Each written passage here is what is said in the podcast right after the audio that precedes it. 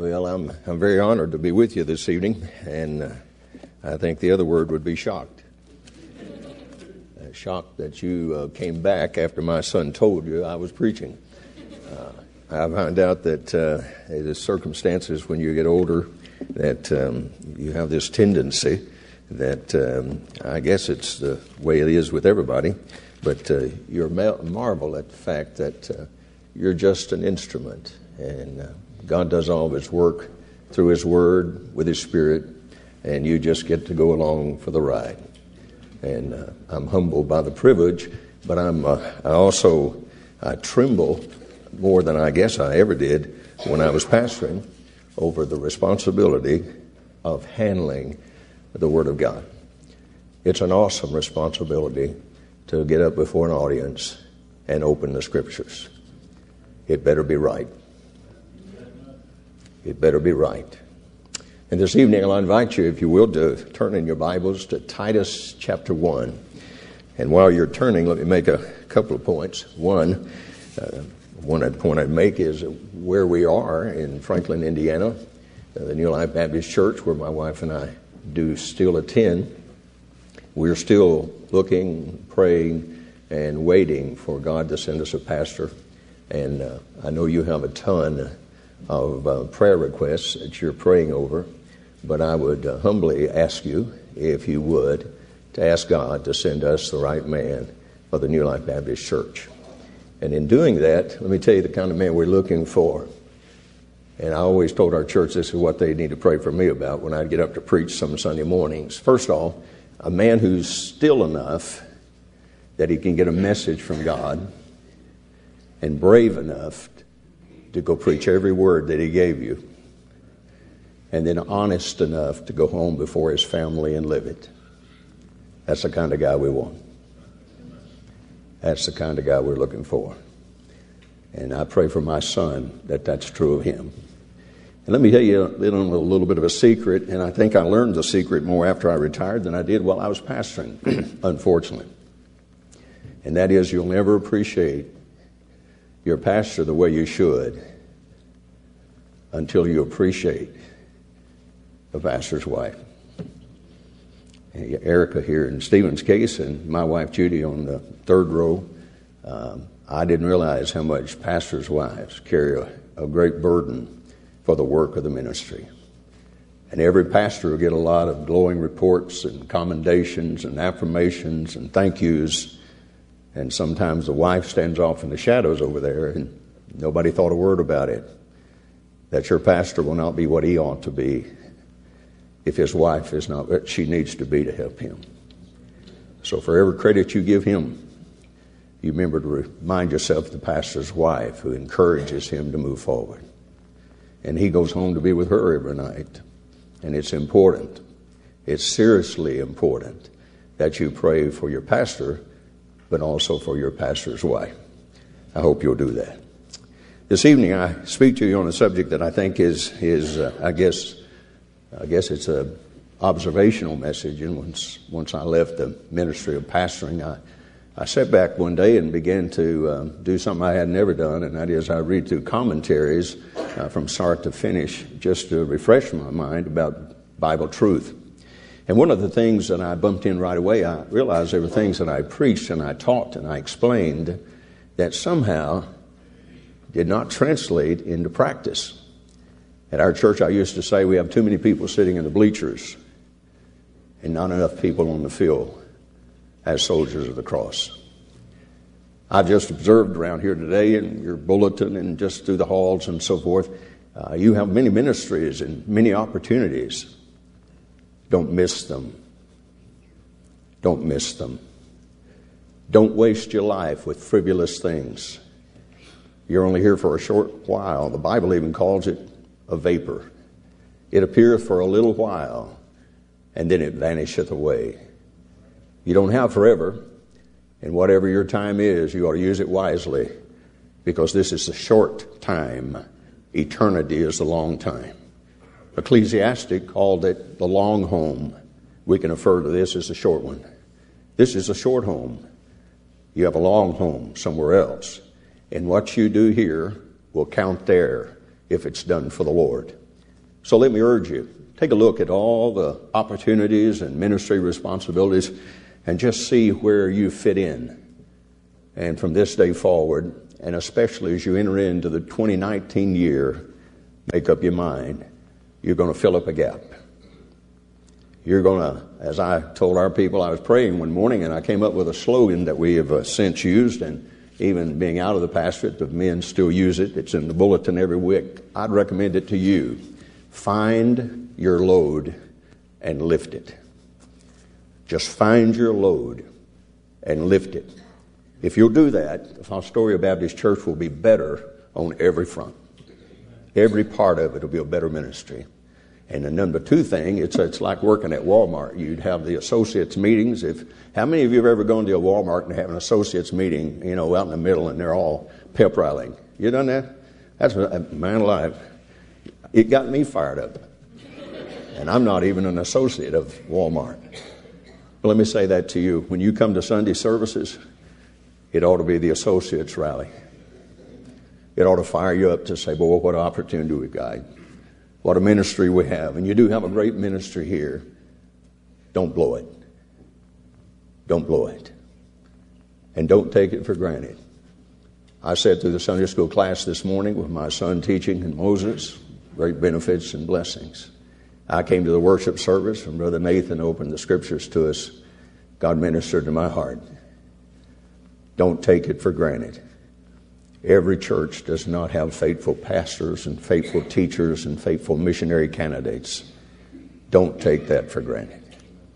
And may God help us to be a better believers than the last generation. I want my son to be a better preacher than I am, and he's already that. I want him to be better than that, though. I want him to be the best. I want him to be God's man. And I want him to have God's touch on his life and his ministry and on his family's life. I want the same thing for you. I want you to be the best Christian that anybody in your family knows. And oh, by the way, when anybody meets you and they get to know you, they ought to get to know Christ for the first time or get to know Christ better because they know you. That's how predominant he ought to be in your life and in your home. And if they come to your home on Sunday, just simply say, excuse me, but we go to church. And if you want to go along, we're glad to have you. But if you want to sit here, just sit here. But my family and I go to church on Sunday. Your dog ought to even know that you go to church on Sunday. I mean, everything about it ought to be that they just know that. And by the way, the church can't function without your help, and that is in your giving. Let me urge you, when I was pastor, I'd say it what W.A. Criswell used to say. We start with a nursery, and you'd say, well, how do you help the babies give? You pin it to their diapers. And the nursery workers will unpin it and put it in the offering. I mean, our children ought to learn to give to the Lord. We ought to learn, and our children ought to learn, that nothing you have is yours. Everything you have, He gave you one way or the other. And it really ought to be invested in eternal things, not temporal stuff. You know, when tornadoes come through places and just rip and tear and destroy everything, one of the most blessed statements that I ever hear is some Christian saying, yes, we lost it all, but it was just stuff.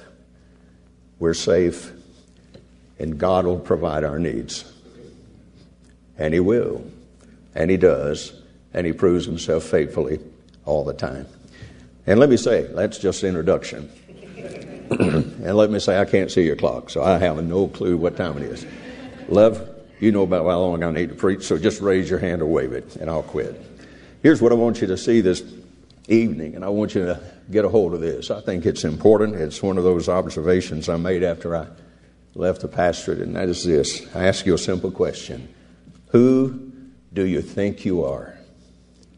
Who do you think you are? My wife and I get to see a program that is one of the few programs on television that we watch. We watch very little because television really gives its own philosophy, and you have to be very careful about what your eyes see. And so in our home, we're very particular, and a word that the world doesn't like for us to use, but we're very discriminating. We discriminate against things that are not biblical. And so we watch this program, and it simply is, who do you think you are? And what happens is they search and research ancestral background. I find that interesting, as does my wife. And so I got to thinking about that one day, and when I thought about it, it just hit me. I think that's one of the problems I saw in our church, the church I pastored for a long time. I believe Christians forget who they are. The question I guess I should ask, do you know who you are? Do you know who you are, or who do you think you are? There is a thing in Titus that, in fact, the whole book of Titus really sets off on the premise of where Paul took Titus and sent him to a little island called Crete. It was only 146 miles long, but he sent him there because he had established, and they had established, churches there. And the text of Titus tells that there was some lacking, or wanting is the word that's used in the text. And so Paul sends Titus down there that he can correct this problem. And what it was is simply some Christians there had not taken on the responsibility of fulfilling who they are. Who they are. So who you are, by God's plan, dictates what you ought to be doing. And I simply say that because that's what the text will tell us. In the text, it's the first four verses, chapter 1 of Titus. Paul, a servant of God and an apostle of Jesus Christ, according to the faith of God's elect and the acknowledging of the truth which is after godliness, in hope of eternal life, which God that cannot lie promised before the world began, but hath in due times manifested his word through preaching, which is committed unto me according to the commandment of God our Savior. Verse 4, to Titus, mine own son, after the common faith, grace, mercy, and peace from God the Father and the Lord Jesus Christ our Savior. Amnesia is a word that is defined as partial or total loss of memory. The Greek word from which this English word comes means simply to not remember. It's something we all can relate to. And as we live in planet Earth and in this world with its very false and deadly and dying philosophy, it can rub off on God's people, and God's people begin to pick up the philosophy of the world, and they begin to think of themselves that way. Some years ago, I read in an article, I copied it and wrote it down. It says this: I once heard the story of a trip taken by Muhammad Ali to the Philippines in the height of his boxing career. Everybody was writing everything good about him, and they were treating him almost like he was some god that fell from the sun or something. And so he picked up on that, and he was a pretty arrogant fella. And it says, as he sat down on a 747 airplane, the airplane soon began to taxi and prepare for takeoff. A flight attendant walked by and noticed that Ali did not have his seatbelt. And she said simply, quote, "Please fasten your seatbelt, sir." He looked up at her proudly and he snapped back. "Superman don't need no seatbelt, lady." Without hesitation, she stared at him and she said, "Superman don't need no plane. Buckle up." Now let me tell you something. What happened to Ali can happen to you. You can get a little arrogant living on planet Earth and getting accustomed to how people think you ought to. I mean, the people go around telling you, you can do whatever you think you can do. Forgive me, that's hogwash. And I'm a Tennessee boy, and I know what hogwash is. That's hogwash. You can't do just whatever you think you can do. I can go out and say, I think I can jump over the Fostoria Baptist Church. Now, I can think until I turn blue and die from a snow out there, and it won't change a thing. Everything that you think may have some impetus to motivate you, but it can't make you do it. But there's a God in heaven who can help you do everything that he wills you to do if you trust him and obey. So the difference is, and the concept is to, number one, know who you are. And it begins by knowing who you are, by understanding who God is. To get to that point, let me tell you something about a lady in our church. Sometime back, we had a lady in our church. Her name was Nell. Nell was getting the early stages of Alzheimer's. And while at the very beginning, Nell was a very straight-up lady, and I mean by that she was a postmaster And she had no children. And she frankly reminded me of some staff sergeant, you know, who tell you what to do and you better do what Nell said. That's what she sort of came across. She loved my wife and I, and when she began to show the signs of Alzheimer's, one Sunday night before the evening service began, she motioned to me to come off the platform and come down to the front pew. When I got down there, she simply put her hand down on the pew and she patted. By the way, I just lost our pack. But the idea is that when I patted the thing, she patted the thing, it was like a person had a dog, you know, saying, hop up here. Well, I sat down just like a dog would, and I kept my mouth shut. Nell was that kind of person. She leaned over to me, put her arm on my shoulder, and she said, I have the beginning of Alzheimer's, Pastor. And she said, I want to tell you something. I want to tell you they told me that I would forget a lot of things. And she said, they told me that I would say some things to people that are not true and that it would hurt their feelings. I want to tell you something now, because I don't know if I'll get to tell you again. I love you and your wife.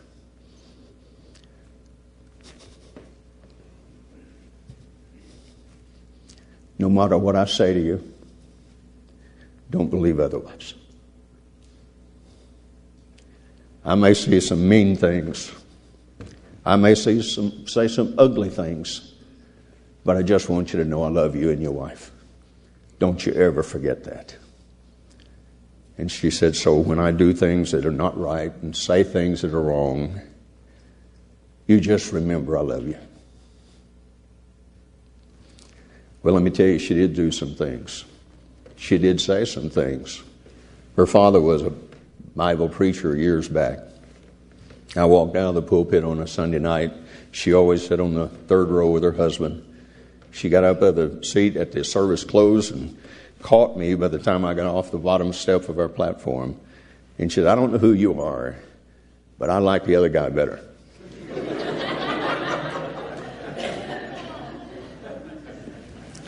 I took it with a grain of salt and thanked her and said, I think he's coming back soon. You'll love him.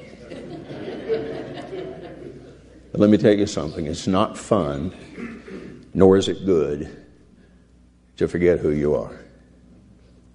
But as believers, I'm afraid that here on planet Earth, with all the interaction and all the conflict between what the Bible teaches us to be and to say and to behave like, sometimes we forget that. And what happens is simply that in forgetting those things, we simply begin to failure at acting like God's special, peculiar people. This book of Titus technically is written to God's peculiar people. Look over on chapter 2, and down in chapter 2 and verse number 14, he said, who gave himself for us that he might redeem us from all iniquity and purified unto himself a peculiar people. That doesn't mean weird. As Stephen said in his class this morning, it means a special treasure people. May I say to you, that's what God says about you and I.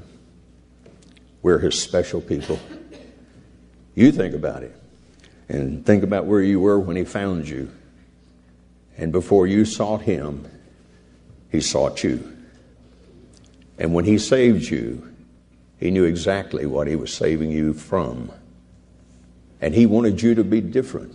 He even said, come ye out from among them and be ye separate, saith the Lord. And touch not the unclean thing, and I will receive you unto myself. May I say to you that God wanted you to be what he ordained and saved you to be, and that is to be his own special people. And that's what he's asking for you to be. It's important to note, in some cases, for example, like people forget physically many things. For an example, when you go to a mall or a large shopping center somewhere, and you go in and you come out and you just swear someone's stolen your car, your truck, or your SUV or van, because you could not for your life remember where it was you parked that crazy thing. I tell our people at the church that's a ministry in and of itself. I have often gone to the mall where my family and I go sometime to shop, and my wife will go in. We have walkie-talkies, so when my wife is ready to come out and purchase a thing or two, she simply pushes the call mode, and I drive up to the door like a taxi cab pickup and pick up my wife, and we drive away.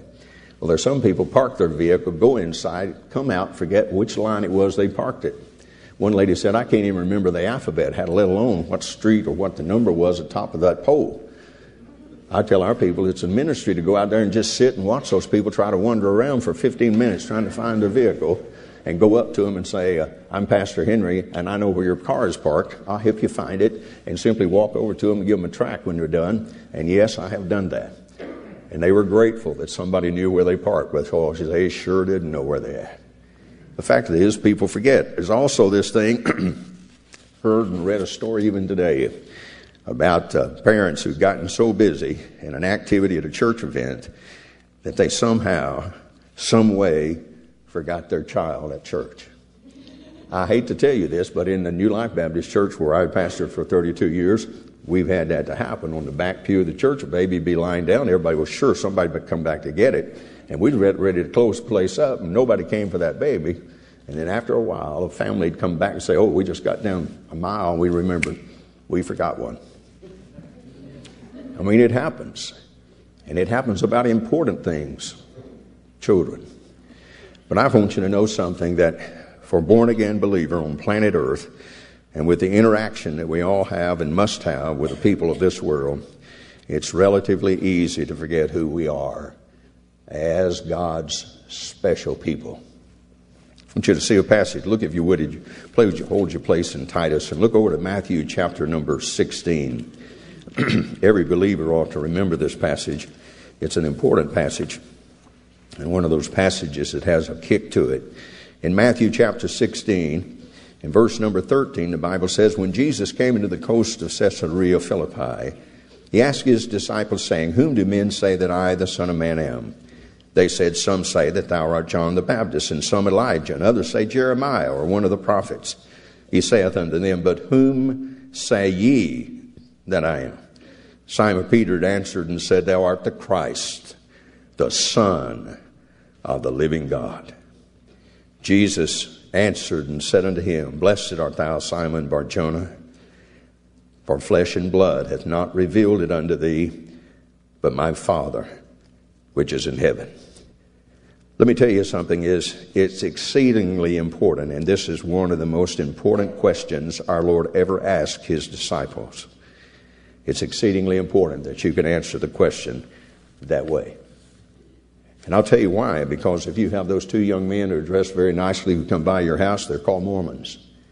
And if you would ask them, who is Jesus Christ? I would say and declare unto you, they have it wrong regarding who Jesus is. They teach that Jesus was a created spirit child by the Father and Mother in heaven, and is the elder brother of all men and spirit beings. In other words, they believe that Jesus and Satan are brothers. Jesus was created, his body, by the sexual union between Elohim and Mary. Jesus was married. His death on the cross does not provide full atonement for all men. So says the Mormon doctrine. The Mormons, I don't care how nice they are. I don't care how kind they are. I don't care how gracious they are. I don't care how American they are. They do not have it right about Jesus Christ. And if you rub shoulders with the Mormon, as has happened in our church, we had a couple in our church years back, an older couple. They had good friends, and over the years they developed a very strong personal relationship with these friends. And these friends happen to be Mormon. So one Sunday morning I got up and preached a message just like this one, and stated the case of the Mormon people, taken right out of the text of their own doctrines. This couple was very bothered. The man came by to see me, and ultimately walked away from the church. When I said to him, why is it that you're leaving us? He said, I don't believe you have it right about these Mormons. They're my friends. They're kind people. They'd do anything in the world for you. I mean, if I were in a ditch, they'd stop and get me out. If I had a need of money, they'd give it to me. And I said to him, you're absolutely right. I'm confident everything you say about them is true. But I'm equally as confident what I said about them is true. They do not know the Jesus Christ of the Bible. And therein, God's people have a tendency to forget who we are. Listen carefully. If you listen to the evening news and the ecumenicalist attitude of the evening news about all religions and all that, you're going to become intoxicated and dog drunk with the idea that we are just one of all of them. You can forget that. Jesus Christ said, I am the way, the truth, and the life, and no man cometh unto the Father but by me. Amen. No man, no man, no Mormon, no man cometh unto the Father but by me. Now let me tell you what Adrian Rogers said. I think he's a great preacher. He said, and I urge you to do this unless your pastor disagrees. I urge you, as he urges you, to run the flag of your faith up the pole and expect everybody to salute it.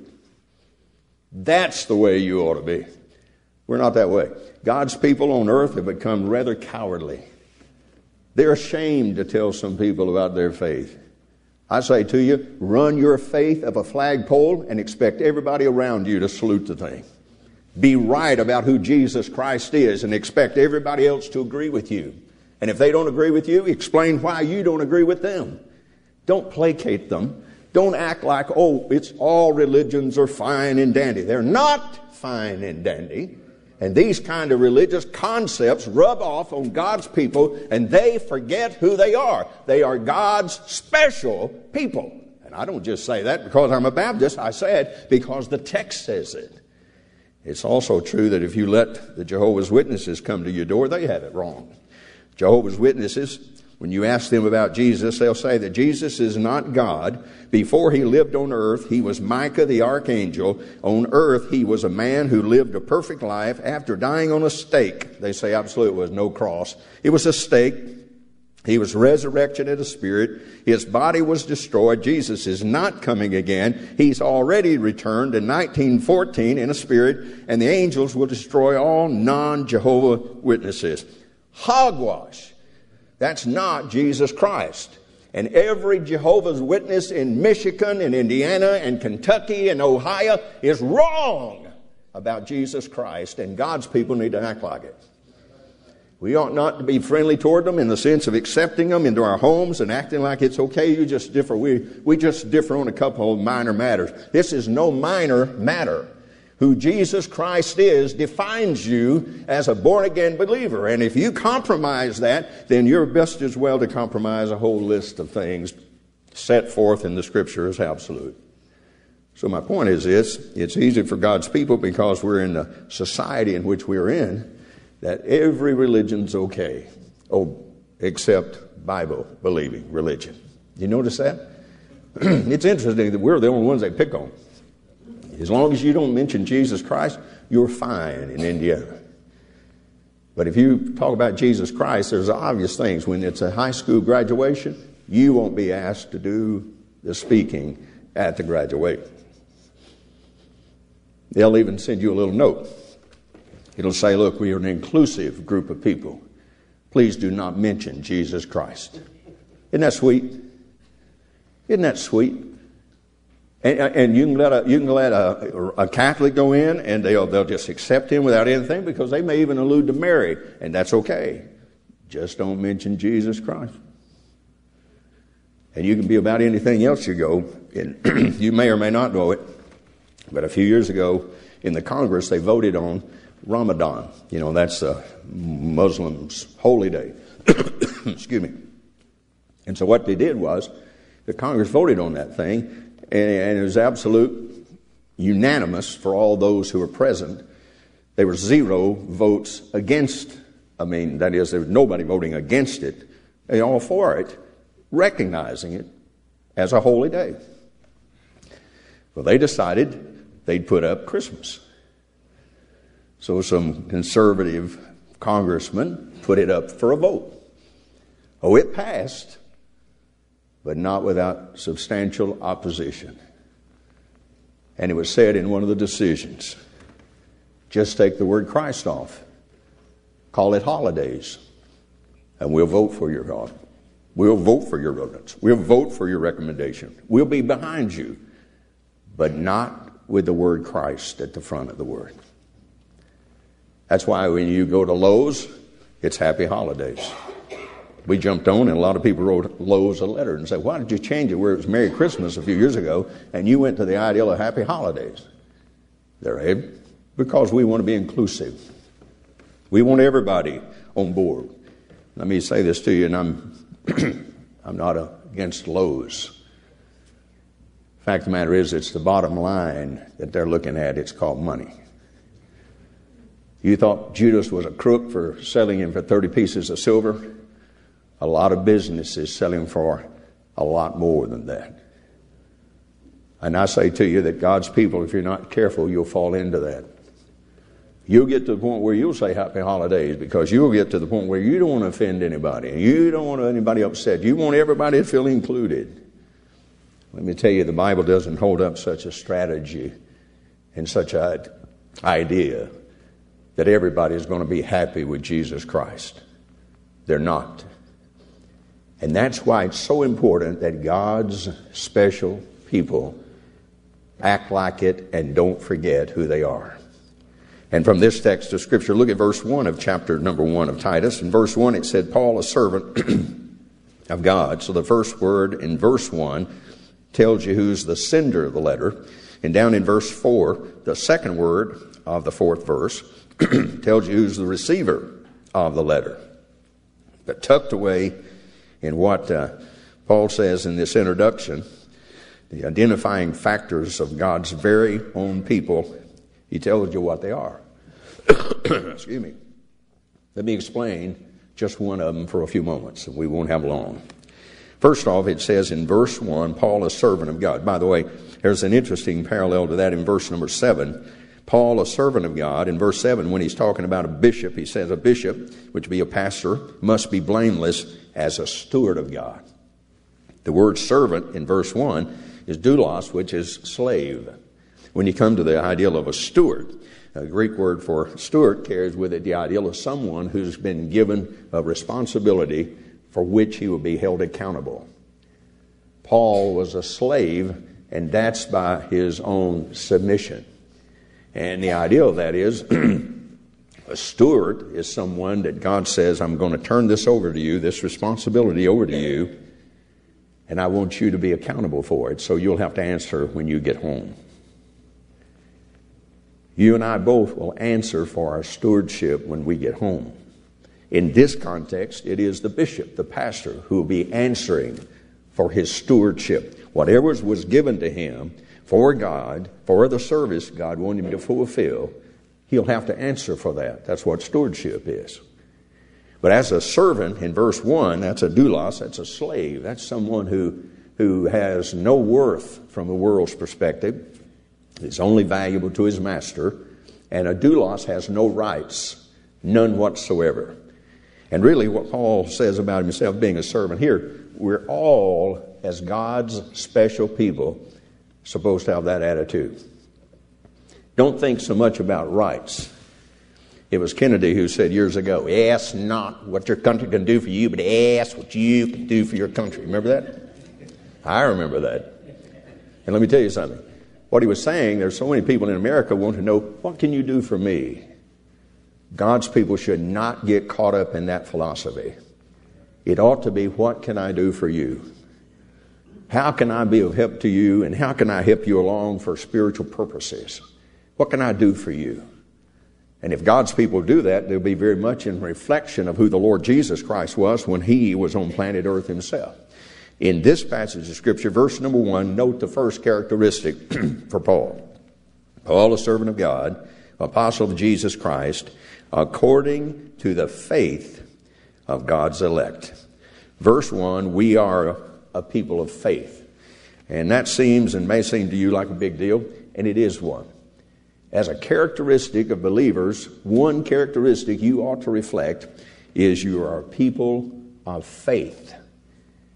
You don't go around having things to be proven to you. You simply go around, if God said it, you believe it, that should settle it. If you see it, if God said it, you believe it, that settles it. Truth of the matter is, it's less than that. If God said it, that settled it. Whether you believe it or not is secondary to the fact that if God said it, it's a done deal. And the best thing for you to do is get on board with it and say, God said it, I believe it, that's the way it's going to be. It's interesting that God's very own people are people of faith, and that is they know, they really, really know, they're justified before God by faith. They know that. Sitting in this auditorium at Fostoria Baptist Church, you should know beyond a shadow of a doubt that you are saved and justified by faith.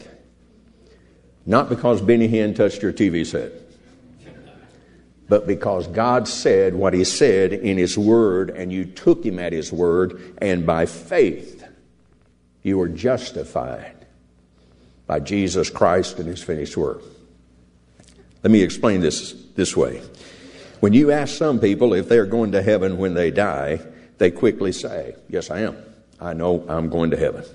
When you ask a second question, what are you depending on to get you into heaven? They say, I do the very best I can, and I hope for the very best.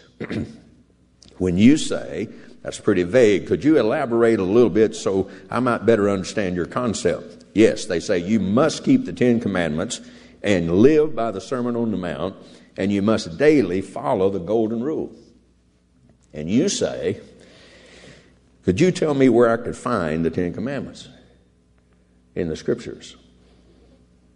They look at you and say, no, I couldn't do that. They couldn't tell you that's in Exodus 20. They just said, I don't know where it is. And if you said, could you tell me what gospel has the Sermon on the Mount in it? They said, no, I can't tell you that either. Then you say, well, could you at least tell me what is the golden rule? Sheepishly, they confess they have no idea, no clue, no concept whatsoever. And yet these people somehow, some way, believe they're going to heaven when they die. And if the truth be known, they also believe that everybody is going to heaven eventually, no matter what they believe or no matter what they don't believe. And I can assure you from the Scriptures, those folks and a million like them are not going to heaven. And that's sad, because some of those million are your family and your friends and your neighbors. Because somewhere along the way, they've got this fuzzy, phony idea that these things will get them to heaven. They are not people of faith. They are people of foolishness, believing things that are not true and have no point of fact basis to get you from this place to heaven. God's people are people of faith. They know, they really know, they're justified by faith, and they will be going to heaven. They understand that heaven will be theirs because of what God has done through His Son, our Savior, Jesus Christ. Knowing that He died for our sin, we're saved by His finished work, not by our feeble efforts. They know five things for sure, and listen carefully to them. Number one, the people who go into heaven know they were born sinners. I would say to you that it would be wise for you, if you're a born-again believer, to get familiar with Romans chapter 3. In Romans chapter 3, in verses 9 through 19, and we'll not take the time to read all of it, but I'll just tell you that in this passage there are 14 counts against every person who was ever born. Everybody in this room, including myself, every one of us, were under the indictments of these 14 indictments. You were, I was. If you came to faith in Jesus Christ, the fact of the matter is, He saved you out of this characteristic condition. All of these things that are classified. Verse number 10, it says, as is written, there are none righteous, no, not one. There is none that understandeth. There are none that seeketh after God. And so on and so forth. What it's saying is that this is the description of a lost person. So the first thing you should understand, and we should understand this well, is that in order for you to know who you are, you got to really know where you came from. And I find it to be true. It was true in our church, and I think it'll be found true to be at Fostoria Baptist Church. The most grateful, genuinely grateful people in this room are the people who know from what depths they were saved from. When you know how wicked you were, and you know how pathetic you were, and you know how ungodly, how wicked your heart was when God found you. You say, wait just a minute. I came out of a very religious home. I came out of a very, we prayed over the meals, and we were just such a lovely family. I don't care what kind of lovely family you came from. The fact is, your heart was as wicked and black as the depths of hell would allow. And my friend, unless you come to understand that, you may not understand what salvation is in the first place. Because this passage of Scripture makes a very direct statement. Look at verse 19 if you have your text. It says, now we know that whatsoever the things law saith, and saith unto them that are under the law, that every mouth may be stopped and all the world may become guilty before God. In other words, there is no defense. If that was your condition, you have no defense. So don't talk to me about how religious you were and how good your folks were. That has nothing to do with it. You were born a sinner, and this is the description of what you were. And until we grip that, until we embrace that, until we say to God, I know how bad I was. I realize that. Oh, well, people around me may not know how bad I was. I know how bad I was because I know myself. By the way, yeah, you do understand this, I hope. What we see is not who you are. Do we all understand that? Yeah, we understand. When I look at you, I don't see you. I see your body. That's why when you die, your body we put in a casket and we put you in a piece of real estate called a grave. But that's not you. That's where you lived. But that's not you. And the you, nobody else can see and know anything about you. You and your world are the most private thing going on in society here. We cannot see what goes on in your heart of hearts. We can see your reactions, that is, you express yourself, but we can't see you. And that's why the Bible says this. There was a time when you was not. There will never be a time when you will not be. Because you'll be living in heaven or you'll be existing in hell. But there'll be a time when you will exist somewhere. But there was a time you didn't exist. Until you were conceived and born, you didn't exist. But when you came into existence, you will never go out of existence. What you do with Jesus Christ determines where you'll be for all eternity. And what you understand about Romans chapter 3 will start the process of you understanding that. We're really born sinners. Whether anybody thought we were or not, that's not the point. My mother thought I was the best thing that ever happened. I believe she thought I was angelic.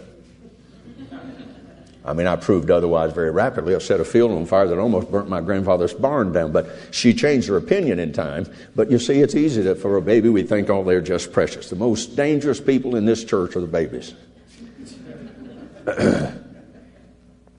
I was one, and I know what I know what I was capable of. I mean, they lie like a dog. They cry when they're totally satisfied. They just want attention. And they just mess themselves up something awful, and they want you to clean up the mess. Awful people. But we love them. And sometimes we go too far and we say, oh, they're angelic. No, they're not. So I say to you, be careful how you understand this concept of what you were. Number two, it's also important to know, we know our best efforts are not good enough to get them, you and me, through God's security checkpoint. Excuse me. That means when you die, there'll be only one thing that will be important to God about you. What did you do with my son? What did you do with my son? Oh, by the way, it's just like it is with Adam. He doesn't need you to answer that question. He already knows the answer before he asks. But he wants you to understand that's the question. What did you do with my son? Here's the question for you. What have you done with Jesus Christ? Realizing you're a sinner according to Romans chapter 3. That's who God knows you to be. Who are you then in light of that? Are you a repentant sinner? Is there a place when you came to your life and you said, I'm a sinner, I know I'm a sinner, and I know everything about Romans 3 is true? And by the way, it's true whether you know it to be or not. It's true whether you know it to be, whether you've embraced it to be. It's true of you. It was true of me. But thank God for a point in time when the Holy Spirit convicted us of that truth, brought us to himself. When that happened, then we trusted Christ as our Savior, then we knew of something. The one thing that's going to get me into heaven is the finished work of Jesus Christ. Not my work. Excuse me. Understand, please, that God did not make a down payment on your sin and then turned to you and said, okay, my son made the down payment. Now you got to keep up the installments to be saved. That's not what he did. The song says, and the Bible backs it up, Jesus paid it all to him I owe. Sin had left a crimson stain. He washed it white as snow. You didn't do it. I didn't take care of it. Jesus Christ took care of all my sin debt. And it's important, it's imperative, it's absolutely necessary that you and I embrace that. And the truth is, that then gives me the basis to know who I am. I can know that I am a child of God. I can know that when I die, and die I will one day, barring the Lord's return for me, I'll go to heaven when I leave this world. I've held a lot of funerals. And the thing that in holding those funerals, I guess I've told people I'd rather hold a funeral any day of the week over doing a wedding. And I never tell my wife that I would do that with our home and our wedding. I love my wife and love her dearly more than I've ever loved her in my life. But holding weddings, almost always there's a criticism about how we should do or shouldn't do. You know, somebody's always got an idea. I have never had anybody come to tell me they wanted it done differently at a funeral. And certainly the person who is deceased never rises up and says, hey, excuse me, I'd like for you to preach that second sermon, not this one, preach another one. They don't do that at funerals. So the thing about a funeral is this. The people who are living, it's just a dress rehearsal for them. Because one day they're going to go through this. And whether you know it or not, last funeral you attended was just a dress rehearsal for your own. Young or old or in between, we're leaving here. Some folks are gone. The rest of us are going. And we'll be gone. How is it that when you leave, how is it that you're going to be? How is it going to be with you? Who are you going to be when you leave here? Are you going to be a stubborn person who just won't bow down to what the Bible says you were, as Romans chapter 3 says? Or are you going to leave here as a Christian who has repented of sin and believed on Christ as Savior? And as Titus's book talks about more than I've had time to speak about, is the good works that follow. Reflection of the Christ likeness. Paul told Titus that there are some people in Crete that are people of slow bellies. A literal translation of the word is unemployed stomachs. What it means, they were lazy. Are you a lazy Christian? Are there slots that you could fill at the Fostoria Baptist Church as a member, and you just, you got other things you need to do or want to do, and you're willing to give up eternal valued things for your own pleasure? There are a lot of things I'd like to say to you, but let me close with just this thing. I have this book before me, and sometimes when I bring books to services, I jokingly say, I brought it alone just in case I got bored, I could read while the preacher's preaching. That's not true. I never do that. But I brought this book because I got it for Christmas, and it's written by a man by the name of F.W. Borham. It's called A Bunch of Everlastings.